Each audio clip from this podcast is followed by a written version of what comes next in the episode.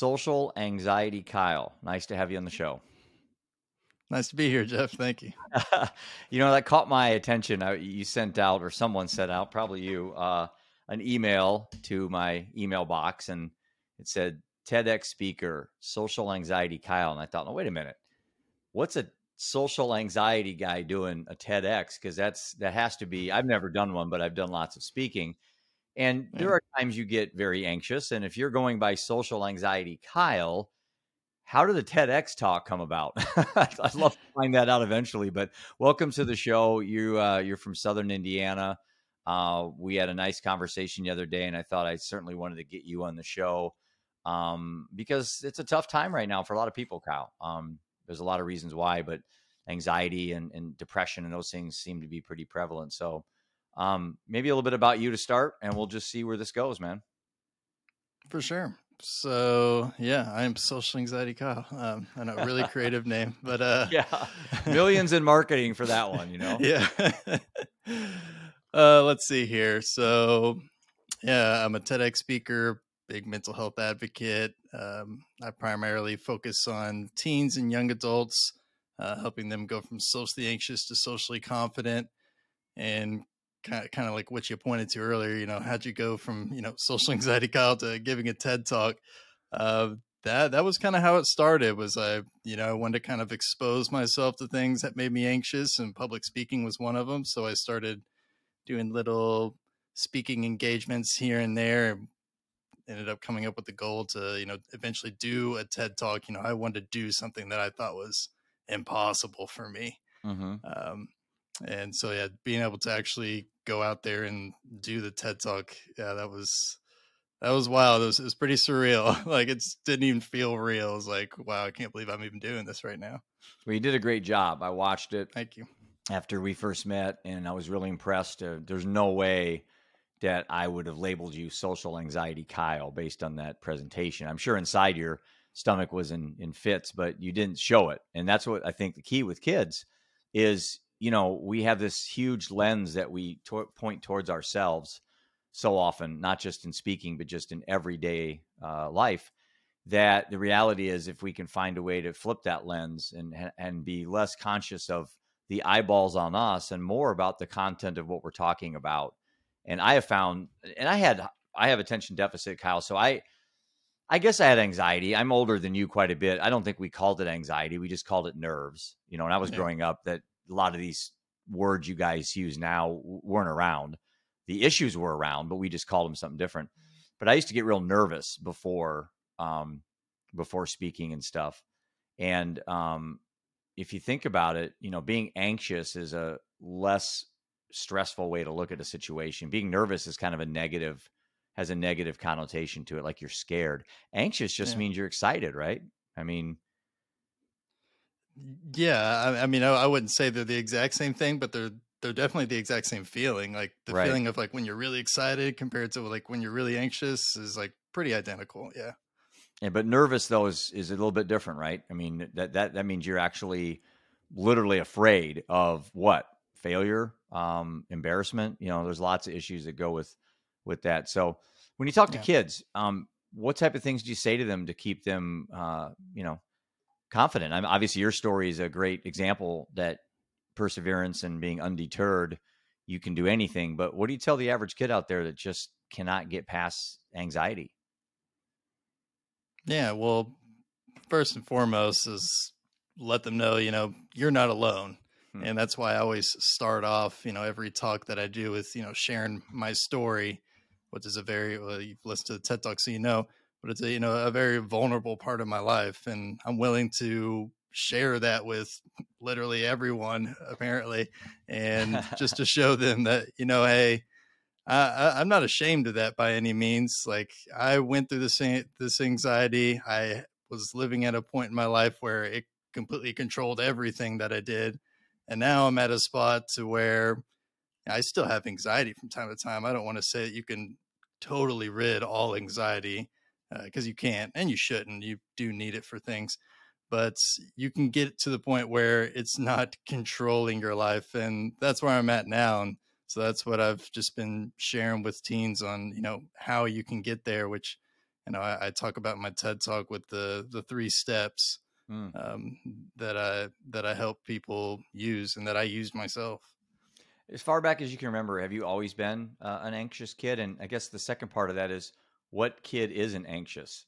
I mean, mm-hmm. aren't we all, like you said earlier, about just part of being a part of being human? Is that you know when you're born, you sign up for certain traits, and I think being anxious and those things are just normal. But kids don't think they are, and that's one of the problems, right? Yeah. So I mean, I yeah, I've pretty much felt socially anxious or struggled with it severely ever since I was a little kid. I mean, pretty much ever since I can remember. I mean, I can name you instances as early as kindergarten that I would uh, put in that category. Hmm. But I, I, don't think there aren't there are any kids who aren't anxious. Like I said, we we need anxiety. I think that's something that right a lot of people skip over. Like anxiety's purpose is to keep you safe and protected. So you need anxiety if you know you come across um, a, a coyote on a run. Like this makes me think of. Uh, I went on a, a, a run the other day, and this dog was just like barking, barking, barking at me, and I'm like, okay, whatever. I'm just gonna ignore him. And he's getting a little more aggressive, so I'm like, okay, I'm gonna like show him who's boss, be like, oh, you know, get in his face type of thing, which uh, did not work. And he just started like charging me, you know, showing his teeth, and then that made me dip but like I needed anxiety in that moment because yeah. I need to stay safe. I need to get the heck out of there. Now the thing is, is it kind of it's gotten more. Uh, I don't know if it's like kind of like evolutionized or more modernized, but right. we get a, a we get anxiety in times where we don't need it when its purpose is uh, is not being used correctly. So when anxiety comes up, that means our brain is telling ourselves, "You're in danger. You know, get the heck out of there." but I would feel anxious. And I know from the students that I've talked to now that many students get anxious about, you know, raising their hand in class. They get really anxious mm-hmm. about that.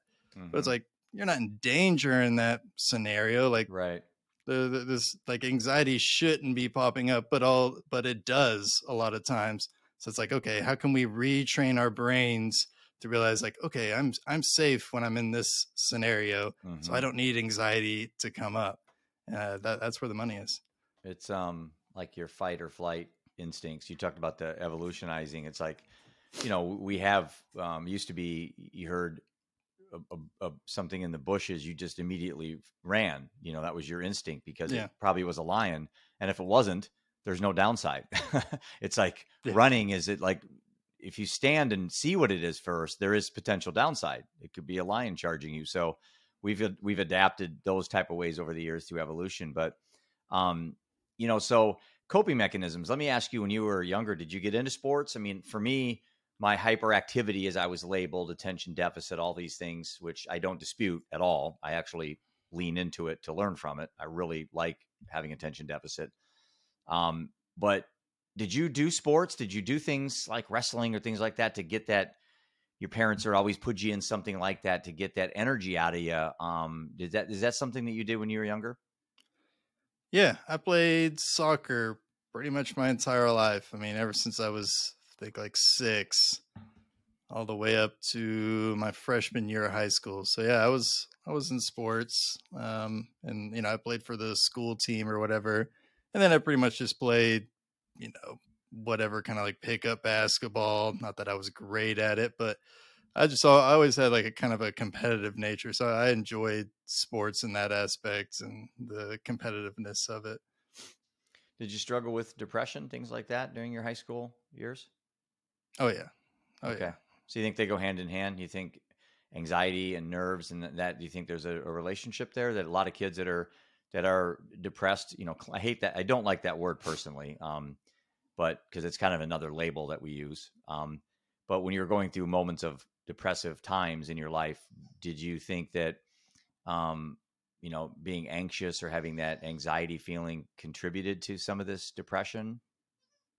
Oh, surely. I mean, especially when I, you know, I, I transferred schools and went to this super huge, you know, public school for the first time, you know, from this really small private school Um, because um, I got super alone. Now at my old school, you know, I grew up with those people, so that was the only people right. that I knew. You know, I had a small support circle, so to speak, of friends that I could I could be myself and comfortable with.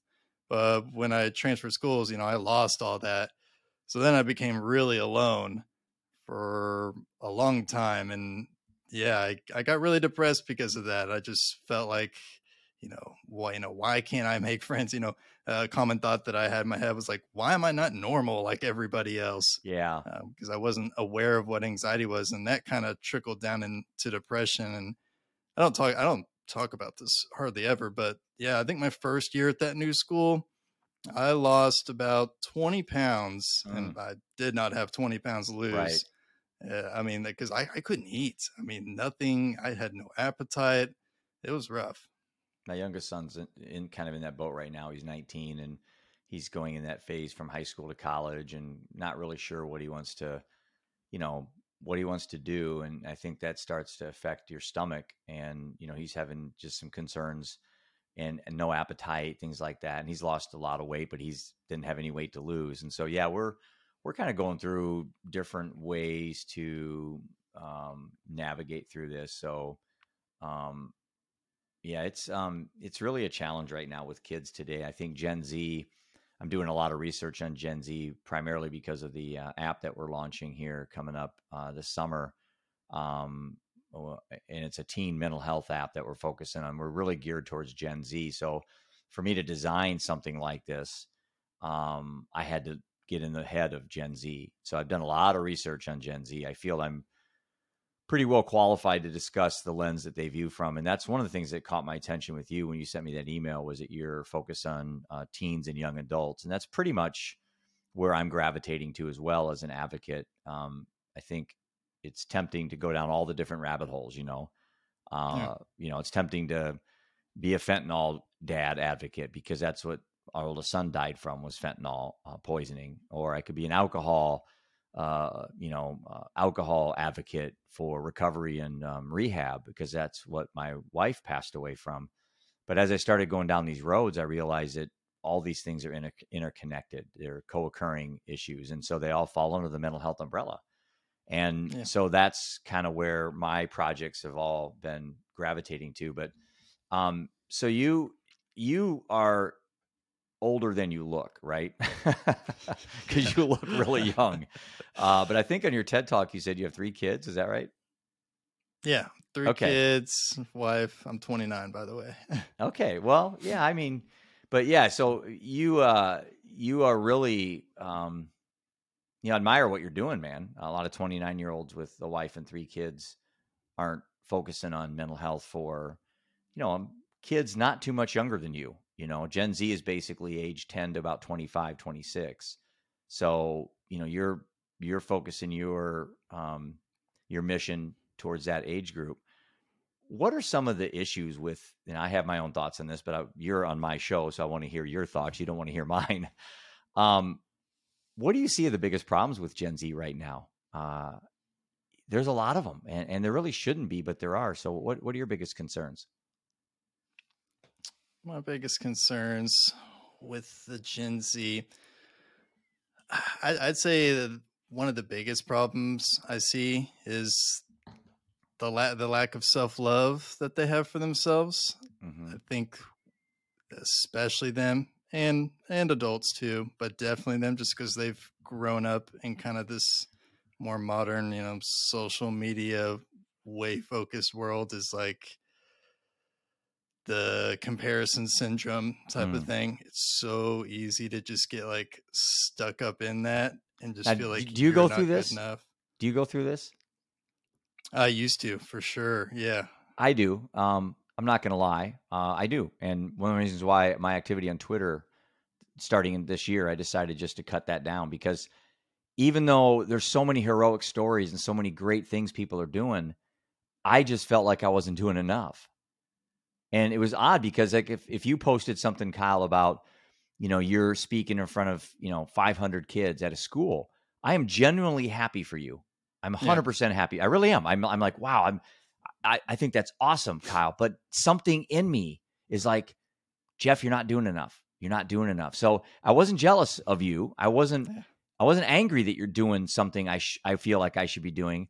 But I'm like, what am I missing? Why aren't I doing a presentation? So I just told myself I can play this game every time I go on Twitter and I can be genuinely happy for everybody, but simultaneously not be jealous, but just be disappointed in my own production, my own um, uh, process, what I'm doing. So, in a sense, it's imposter syndrome, you know, and that's and and again, I'm 56 years old, dude. I shouldn't be sitting around having imposter syndrome over over what people are doing, but that's I'm just highly competitive, and do you? I was going to ask you with kids today in in in this generation they're in. I have to think if I feel that way at 56, man, what are they feeling? Yeah, um, they're they're feeling it at, at, an extreme level. That's for sure. I, there, there's no doubt about it. I mean, and it just really brings me back to like when I struggled with this a lot, and it happens from time to time. But I, I wouldn't say it's like a, a, big or like one of my top struggles, so to speak. But uh, I remember I would wake up and like the first thing I would do in the morning was I would just get on Facebook. that was the social media of choice when I was in college. And and mm-hmm. I would mm-hmm. just sit there and for like scroll for like 20 minutes before I even got out of my bed. And then I'm supposed to go on take on the rest of my day when I've just, you know, watched so and so they graduated yep. college and you know, this person, yep. you know, just got married or they got a new girlfriend. And you're happy like, for them, right? You're happy for them. yeah, yeah, yeah. It's not like I'm like screw you because I'm like I'm right, happy exactly. about it. But but at the same yeah. time, like, what am I doing, man? I ain't doing nothing right now. Right. Um, yep. and I think a big thing for me is just like been doing my best to curate my feed appropriately so that that doesn't happen as often. So like I'll be honest, I use TikTok a lot. I consume on TikTok for a variety of reasons for entertainment, um, for information. And so I, I kind of have like curated, like I have some things that are just like purely entertainment that I just like some people that I just think are funny or whatever. And then I have like a few people that I follow that are, you know, informative, that are kind of motivating, mm-hmm. um, that type of thing. And then maybe just some like etc stuff. But like I used to have it to where everything that I consumed was just like motivating slash like information for me to learn. Mm-hmm. And I mm-hmm. thought this will be the best because this will just like help me grow, you know. And then I, the more information you consume, you know, the you know, the more you can learn, the more you can apply.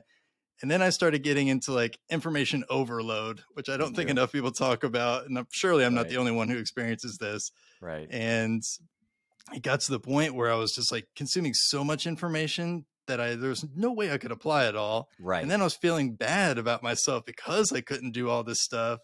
And it was just a mess. And yeah, I don't remember what the question is, but that just made me think of that. It's okay, man. Some I, I often start speaking and I can't remember what I'm even talking about. Um no, I just think that again, I'm using the lens I view life from and my wisdom in this many years of being on this planet. And if I can have some of these feelings, then I just really worry about the youth today because, you know, I'm in a position where I've done well financially. I'm in a position where you know, I built a company up from age 23. You know, I've, I've written the book, done the podcast, did all these things that I should feel really ha- proud about. But there's just something about the situation that I'm learning from that I need to be more in the moment. I need to be more present in my life and be not so wrapped up in the past and certainly not overly consumed with the future. Uh, less talk, more action type mindset. And so um, I meditate every day, which, you know, we're taping this in the morning here. But before I came on air, I had a 20, 20 minute meditation session. Um, I don't know if that's something you've done at all, um, but I really I think meditation for an active mind is good. Um, there's some really misunderstanding about meditation. It's you're not controlling your thoughts. You're not trying to exercise anything like you know bad thoughts or things like that. You're just observing and witnessing thoughts, yeah. and and that's been helpful for me to be in the moment. Um, and this in the moment mindset has become so important to me that my tattoo is even living in the moment.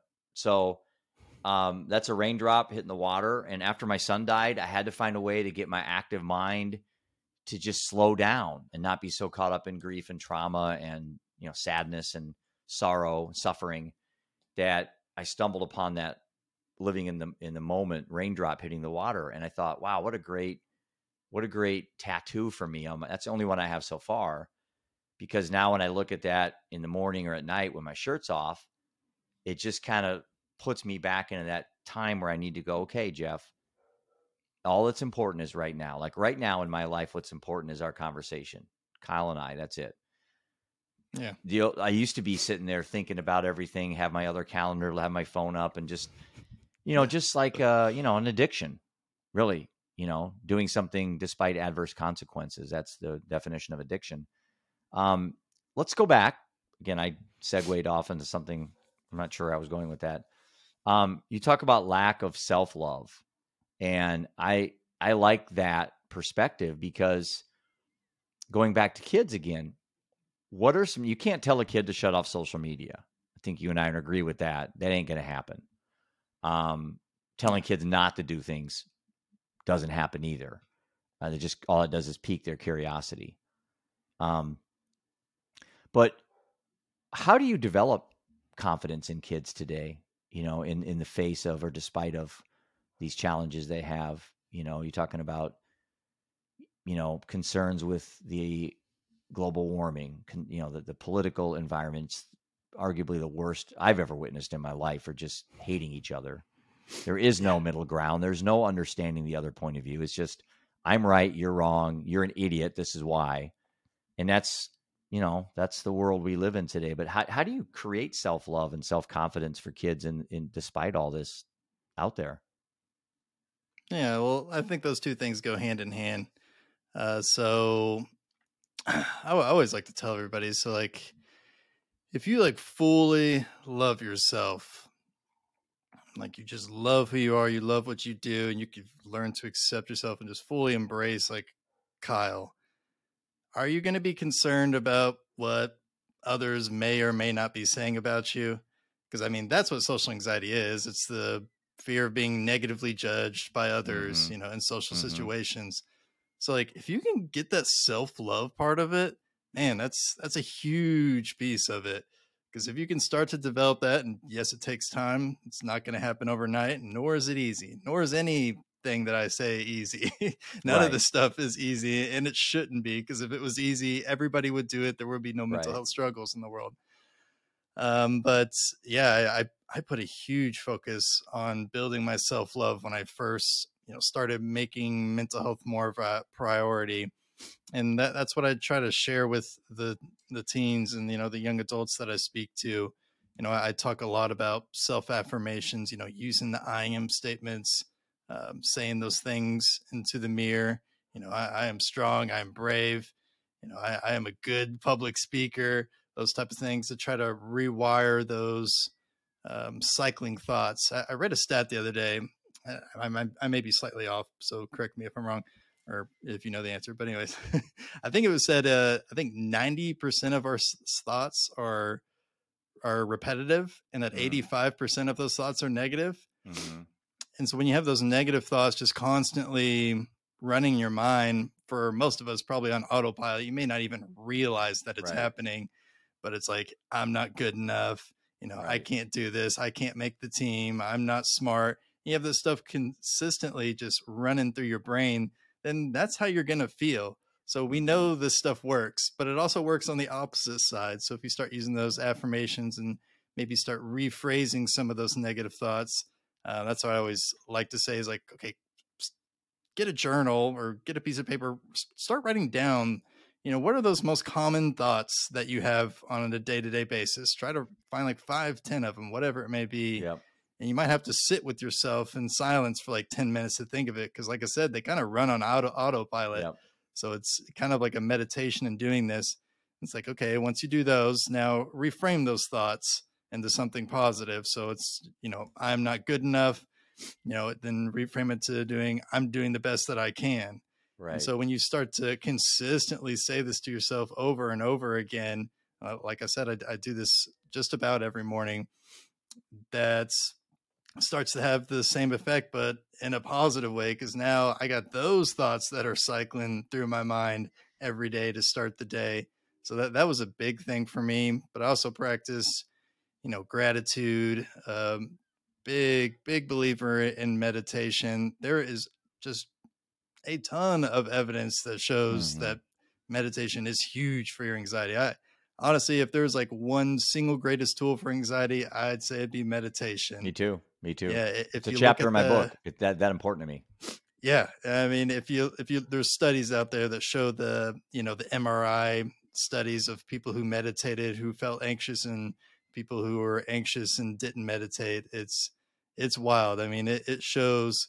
So like there's those two parts of your brain. You know, the limbic system in your brain, which is more like the emotional side, mm-hmm. and then you mm-hmm. got that prefrontal cortex, is right. just more of like your you know your logical Reasoning. side. Yep. Yeah, exactly. And and socially anxious people or just anxious people in general shows that that limbic system, that emotional side is like revved up way too high, and then that logical side is like way too low. But they showed and through those MRI scans that actually meditation started to rebalance those two things. Mm-hmm. So it's mm-hmm. like if you feel anxious, try meditation. Like my goodness, just try it. I mean, maybe meditation isn't for everybody, but I can't. I can't agree with you more. I mean, that, that I meditation has just been, and I never meditated at all until about 51 years old. So think of all the years that I went through. What I, you know, and and I again, I kind of just forced myself like you. I didn't like public speaking, so I just decided I was going to do a lot of public speaking.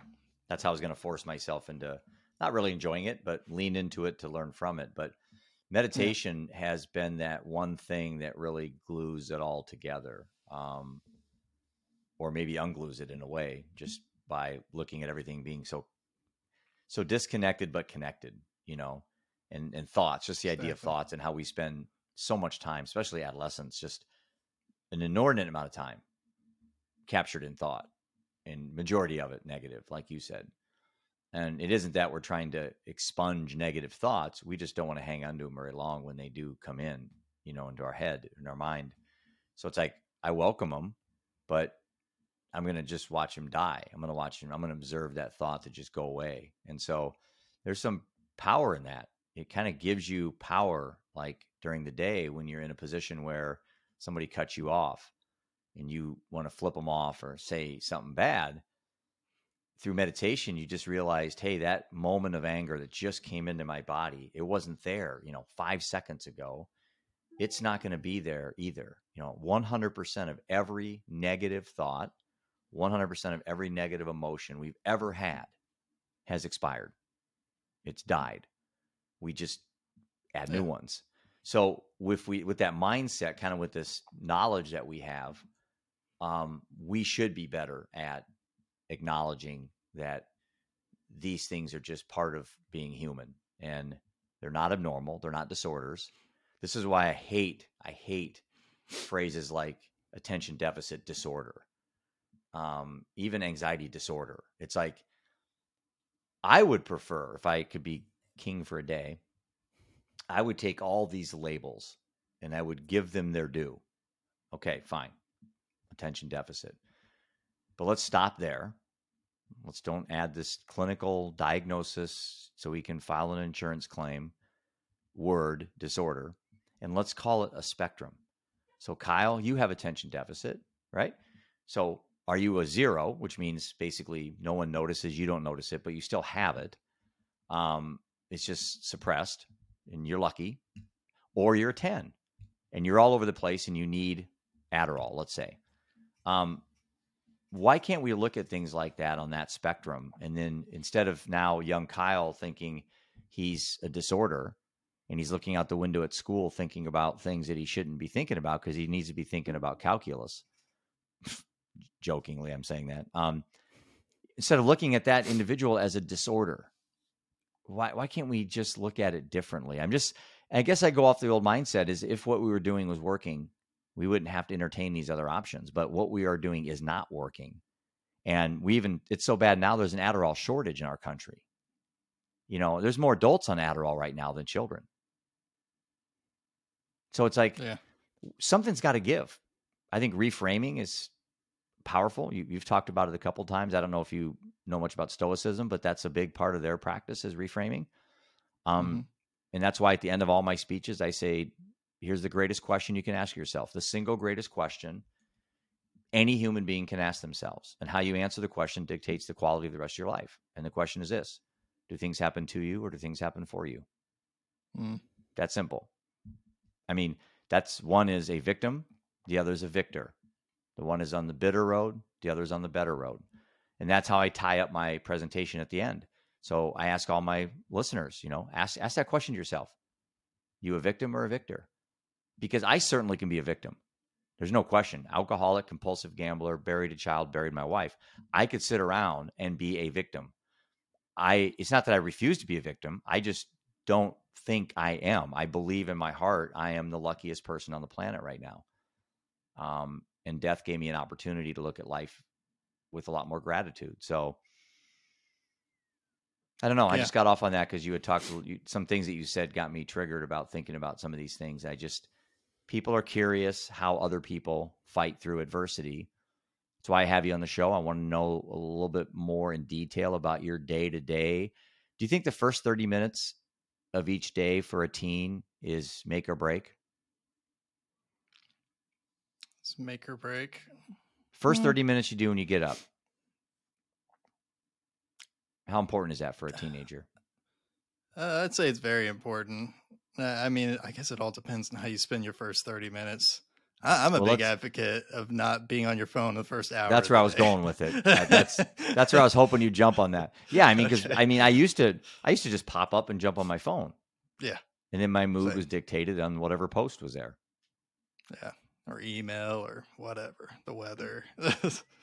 so, what does a teenager do the first thirty minutes? What do you suggest in lieu of being on their phone, or if their phone provided a meditation app like mine does? You know, then you're actually on your phone, but I'm using it for meditation.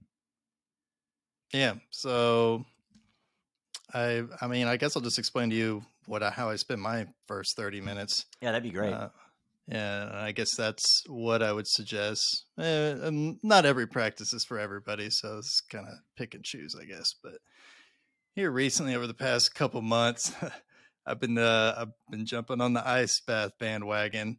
Um, I heard so that's, that. That is the very first thing I do, and I love it. oh, did you buy? Did you buy an, an, ice bath, or you just fill up your tub? Or no, I got yeah, I got a tub downstairs, so yeah, I fill that up, and that's the first thing I do because that is that is so uncomfortable and hard to do. And if I can do that, then the rest of the day seems a lot easier. Not to that, mention man. all the the benefits of doing that. But love starting out the day that way. And then how, right now, after that, go ahead. Do you ever do you like the first time you did it? How how many seconds did you go in, or do you do you increase them over time, or like what type of? Is there a program out there that talks about the best way to do this? Because I'm you're like the tenth person in the last like two weeks that says they start their day off. So I'm like, okay, I'm in. I want to I want to try it. So, is there like a tutorial on YouTube that talks about this, or I haven't researched it? So, yeah, there's um, oh man, what's his name? I know Man, Joe Rogan. On his name. The big guys, the not, big guys have Joe talked Rogan, about it. The the the the first guy I ever heard it from was like five years ago. He was doing it before everybody else was doing it. At least from what I can tell, I didn't see anybody else do it except for like this past year. I've been seeing a lot of people hop on like mm-hmm. Joe Rogan and stuff like that. Um, Hoffman, Iceman, Iceman Hof. Yep, I saw I saw the documentary. Okay. Yep. Okay, yeah, yeah, yeah. So yeah, yeah that, uh, that that's what got me uh started into it. He he he explains a, lot of the benefits and stuff. And I, have read some of the studies as like as far as like how often you should do it, how long. Um, I'm not going to sit here and quote it to you because I can't remember, but I remember like you you, you want to. Oh, go ahead. How long do you do it for you? Uh, two minutes a day. I heard that if you do it for 11 minutes a week, that's where you get the benefits. So I was like, now is that at one time? You do two minutes at one time? Yeah. Now, are you putting ice in your water, or you just have ice, icy cold water? Um, I started putting ice in my water because I just fill up my bathtub with just yeah. you know the coldest water, and then I would get a bag of ice and pour it oh, in, man. and then I would check the temperature of like ice with with the ice in it and with the ice not in it, and it's just just about the same just because like one bag of ice doesn't really do much for an entire you know big old bathtub. So yeah. i was like okay i'm gonna stop spending money on ice. I want to eventually get one you know that's nice and temperature control i mean they cost like five ten grand but eventually yeah. but uh, yeah that's that's what i've been doing. It's usually just ice cold water. Hmm. I'm really intrigued. I wrote it down. It's something i'm gonna jump on amazon or something today and look it over and see because you know, I got a I got a sauna, which I like my sauna, um, mm. and I use that uh, sometimes pre workout, sometimes after workout. But I do like anywhere from twenty to thirty minutes at about one hundred and fifty. You know, and that's you can soak pretty good in there. Um, oh yeah, yeah, and and I I have a uh, you know other other things I do in my routine, but the ice thing just keeps. I've tried the cold showers. I, I freaking hate those. I just hate them. I just can't stand in the shower with ice cold water over me. I think it'd be easier for me to just go into a plunge and just, it is. you know, just, just go, ah, you know, I, I can see me doing that than standing there with cold water on me. I'm fighting it, you know, I just, I don't know. But anyway, yeah. um, yeah, I, I'm, I'm really intrigued of adding arrows to the quiver, as I like to say, you know, uh, I don't think, I don't think it's possible to have too many coping mechanisms you know, I don't I don't think I don't think you can have too many. No, I don't think so. It's better to have a uh, large utility belt. Just pull whatever out you want. Yeah, that's how I look at it. So let's let's go back to Gen Z again with my fascination on Gen Z. Like I said, I'm trying to pick your brain and see if there's something I'm missing here. Um, so let's take social media off the off the platform because that's an easy it's an easy target to blame social media sure. uh, or to make Gen Z feel like, oh, if if we had social media in our generation, we wouldn't have been addicted to it. That's BS, man. if, I, if, phones were around, I'd be doing the same damn thing. I'd be oh, probably yeah. doing more. Uh, we just grew up without that stuff. I mean, we had black and white TVs, no remote control. I was the remote control. My three brothers and I, my dad would say, turn the channel. We had three channels. Cartoons were Saturday mornings from like, you know, 8 to 8.30. That was it. And then we got so bored, we just went outside. We just played outside. It's all we did all day long. I can sit here, look out my back, stu- my, uh, my studio's in my basement here, and my neighbors have kids. And even during the summer, I don't hear any laughter. I don't see a lot of kids playing outside. I do. My neighbor girls occasionally will be out and playing um, on their swing set and stuff, but it's really sad. It's really sad how isolated our kids have become. And again, we can blame whatever we want to blame, but the simple fact is kids aren't really outside much today, getting sun, enjoying nature, turning over rocks, seeing what critter scurries away and identifying it and just being creative, you know, building building grass forts out in the woods, you know, catching snakes and frogs. And I mean it sounds so I don't know, simple, but like you said, it is. It doesn't have to be that difficult, you know. It's hard, you know. Yeah. It's not easy, but I think it's simple. You know, I think the solutions to this mental health crisis that we are now in the midst of, this epidemic, um, they're not easy from a perspective that it's like a pill or a, a TED talk or a motivational tape I can buy online. But I think the solutions are simple. I think we get back to being vulnerable. We get back to sh- sharing stories. We get back to supporting each other genuinely and I think if each one of us could be a little more intentional on our posts, less braggadocious, less about how great I am, how great my kids are, how great my job is, we can still do those things subtly, but try to bring in more people. And I'm I'm this year 2023, I'm so much more intentional with every reaction I make, every post I make and make it try not to make it about me or my story or my kids or my job or what I'm doing. And if I do, make it so I I can frame it so it, it actually makes other people feel good, you know. Brings value, yeah. Yeah, I mean if I win an award and I go and post it on Facebook, I think the collateral damage is worse than whatever benefit I got from that post. And so that velocity of the negativity that's unintentional. I'm not trying to make people feel bad. But in the one moment where everyone's liking my post and I'm feeling patting myself on the back, oh, I'm great. Um, I think there's a ripple effect there where it actually is doing more harm than good. So, how do you talk about your successes publicly without making other people feel um, feel bad? And it's like I said, it's unintentional. And somebody could say, "Well, that's not my problem." You know, if, if my kid gets straight A's, gets a full ride to Stanford, I want to go talk about it. And I don't have a problem with that either. But then how how do we how do we disseminate that information, but do it in a productive manner where you're not making people feel feel bad? And you and someone could say, well, people aren't. Well, yeah, they are. That's the problem. they are. I mean, suicide rates are the highest they've ever been. Attempted suicides are the highest they've ever been. Depression's the highest it's ever been. And but yet, social media just seems to be this place where we can use it for good. Um, and so I just didn't know if you had any thoughts on that or if you agree with that or. Yeah. So I, I, I agree with the people who, who may say like, well, you know, it's, it's not our job if it, you know, make people feel better. If I want to share this, I can like, okay, like uh, I can understand that mindset, but it's like, also if you just got some great achievement, you know, landed a big talk, whatever, like share the value in that. What's yeah. what share the inspirational value in that? Like yep. I want to hear that. That's right. I could care less about what you did, but tell me about the steps that you took to get there. You know, how did you get there? You know, what was it like? What does it feel like for you right now? Um, because I, I mean, that's what I always try to do because I hate posting stuff just to say like, oh, I landed a TED talk. Like, I, I do too. Remember, I don't remember exactly what my, I know I did a post about it, but I didn't just say that. It was, you know, I, I think I even cried while I was talking about it. Actually, I I did a video after I got my first, after I got a call from the lady who was running the TEDx event.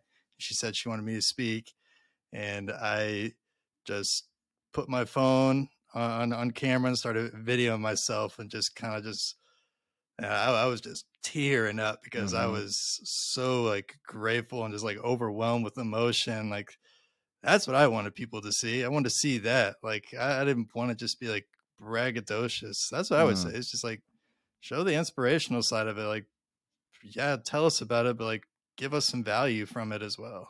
I like that. I really do because you did.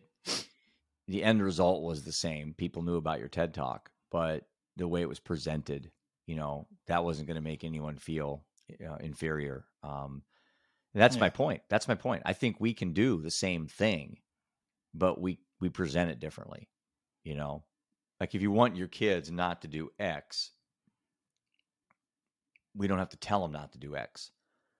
We can come at it from a back door, come at it from a different way, and that's where that's where my mental health advocacy lies at this point. Kyle is I'm trying to figure out that back door. I'm trying to figure out through all the last few years of literally, I mean, literally, when I say I went around the country, I did go around the country for 95 days in an RV, knocking on doors, hugging strangers, hearing stories. Um, there's something out there that I can take from this and I can put together and present to, you know, the world, I guess, dramatically to try to make it a better place. What that is yet, I don't know. And that's the beauty of the road that we're both are, we both are on is that there's so much upside to what we're doing, and there is no downside. We just keep searching, keep trying methods, keep meeting. Like, you know, like I said, I mean, you, I got a random email from you, so I don't know if you. I, do you have a company that sends out those emails? Because that was uh, that's what caught my eye was that you sent me an email, and it looked fairly generic. And I won't I won't be too specific, but it caught my eye. I mean, hey, I'm Kyle, social anxiety. Okay, let me check this kid out. But it worked. And my point is, as an advocate, is you need to get out there.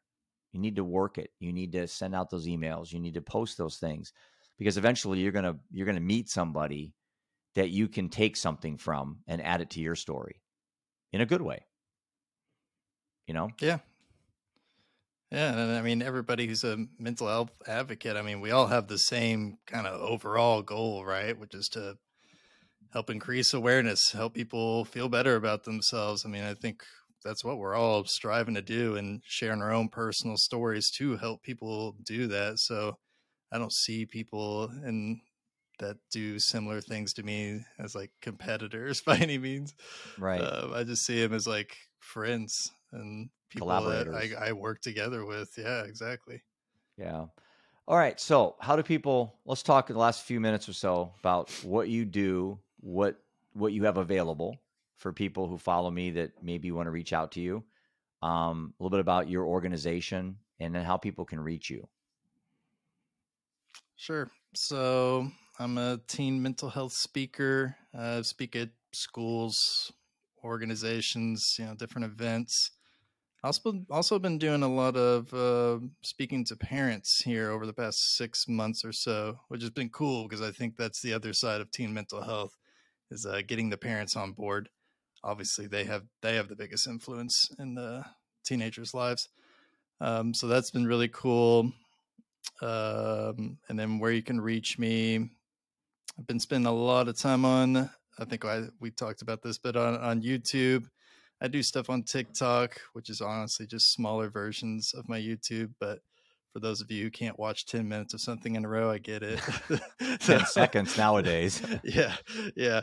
So I, I, got shorter versions, but that are able to still provide value, um, which is took me a long time to figure out how to do. It's, it was very challenging, but yeah, it's been fun. Um, and then, yeah, if you want to reach out to me, whether you want me to come speak or you just want to ask me a question, reach out to me on the website.